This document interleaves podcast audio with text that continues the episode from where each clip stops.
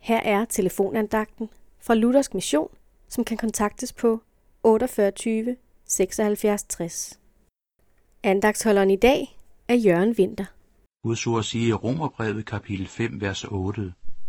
Gud viser sin kærlighed til os, ved at Kristus døde for os, mens vi endnu var syndere. Amen. Kristus døde for os. For os. I disse ord ligger hele vores frelsesgrundlag. Kristus er for os. Kristus døde for os. Det betyder, i stedet for os, mens vi endnu var syndere, midt i vores nød og hjælpeløshed gav han sit liv som vores stedfortræder og forsoner.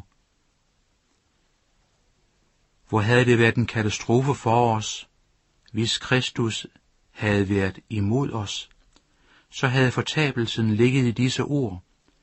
Hvis han havde været imod os, havde vi været redningsløst fortabte. Derfor er det en lykke, at Guds ord står fast, at Kristus er for os, og derfor døde han for os. Paulus siger, er Gud for os, hvem kan da være imod os? Ja, hvilken triumf at få lov at høre Jesus til. At få lov at vide, at synden er sonet. Døden er overvundet. Det er en uforgængelig følge af Jesu frelsesgerning.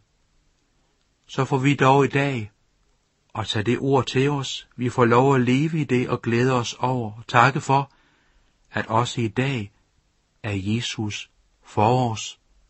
Amen.